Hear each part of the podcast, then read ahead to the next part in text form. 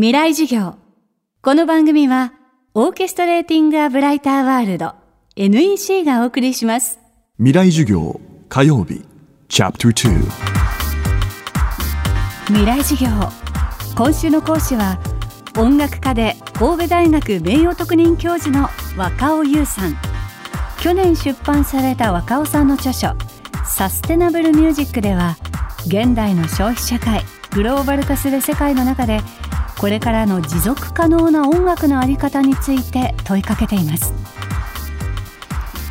楽しい悲しい切ないといったさまざまな感情を喚起させる音楽。ポップスやクラシック音楽テレビや映画の BGM さらには音楽教育や音楽療法の場でもその効果が利用されています。未来授業2時間目テーマは音楽と感情人間のあの感情っていうのは決まってるわけじゃないですよね。えー、例えば人間みんな同じ感情を持ってるかっていうと,、えーと、かなり今インターナショナル化しちゃったけど昔は本当に違ってたんだと思います。えー、例えば悲しい感情っていうのは文化によって本当に違いますよね見てて嬉しいっていうのも何を意味するのかっていうのは分かりませんしそうやって見てみると,、えーと、嬉しいっていうのはこのメジャーコードがこういうふうに盛り上がっていくこれって嬉しいでしょ？みたいなこととそれからマイナーコードがあってマイナーコードがこう続くなんか悲しい感じがしますね？っていうことは逆に言うと忘れに我々がえー、ハーモニーに教育されてる部分がたくさんあって、えー、そういうものができたから逆にエモーションっていうものが定着していってインターナショナル化して決まっちゃいっちゃったみたいなことがあると思います。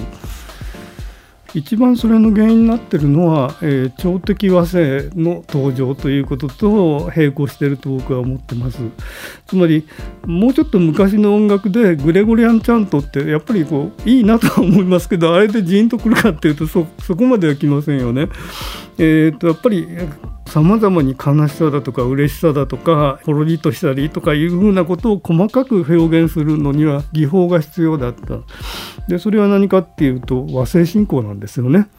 である和製信仰例えばよく j p o p とか胸キュンコードなんて言い方をします、えーと、どういうコードかっていうのは、まあ、言いませんけれどもうパターン化してしまってこうやるとみんな胸キュンになるっていうのでそういう歌ばっかりが出てくるようになったんですけれどその前に、えーと、だんだんだんだんハーモニー三和音をうまく、えー、組み合わせて和声を進行させるとこうエモーションを操れるっていう時代が来るわけですね。でそれはまあロマン派の時代例えばショパンみたいな音楽は素晴らしくそれを発展させた音楽です。だからあれを聞いて、えー、と神様のこととか考える人はあんまりいなくってああ悲しいなだとかああ嬉しいなとか考える音楽にみんななっちゃったってことですね。もっとさまざまな心の持ちようといいますか心の動かされようだとか、えー、と何かを受け取って何か感じることっていうのはもっといろいろあるはずだなということを取り戻した方がいいような気がします。それを非常にエモーショナルなものにだけに一色にしちゃってる音楽は非常にそれがはっきりしてるので、えそれはちょっと意識した方がいいと思います。確一化された音楽が大量消費され続ける現代。より深く音楽をするために必要なことは自ら音楽を作り出すことだと若尾さんは言います。聞くことじゃなくて多分やることが、えー、一番特効薬のような気がします、えーと、自分で音楽やってみる。作ってみる。実はそれ一番最初人間はそれをやってたんだと思うんです。聞いて感動するっていうことは誰かがやった音楽に身を浸すっていう自動的な行為の産物なんですよ。だけどよくわかんないんだけど俺ちょっと歌を歌ってみる、えー、みたいなことで勝手に作った音楽っていうのは結構勝手にできることですよね。でまあそれは結果的にあの j p o p の真似をしたりとかいろんなことがあるかもしれませんけどでも、えー、人によってはもっとオリジナルに自分の音楽考えることもできるかもしれません。そうやって考えてみるとなんか自分で能動的に音楽をやるってことの方がいいような気がするんです。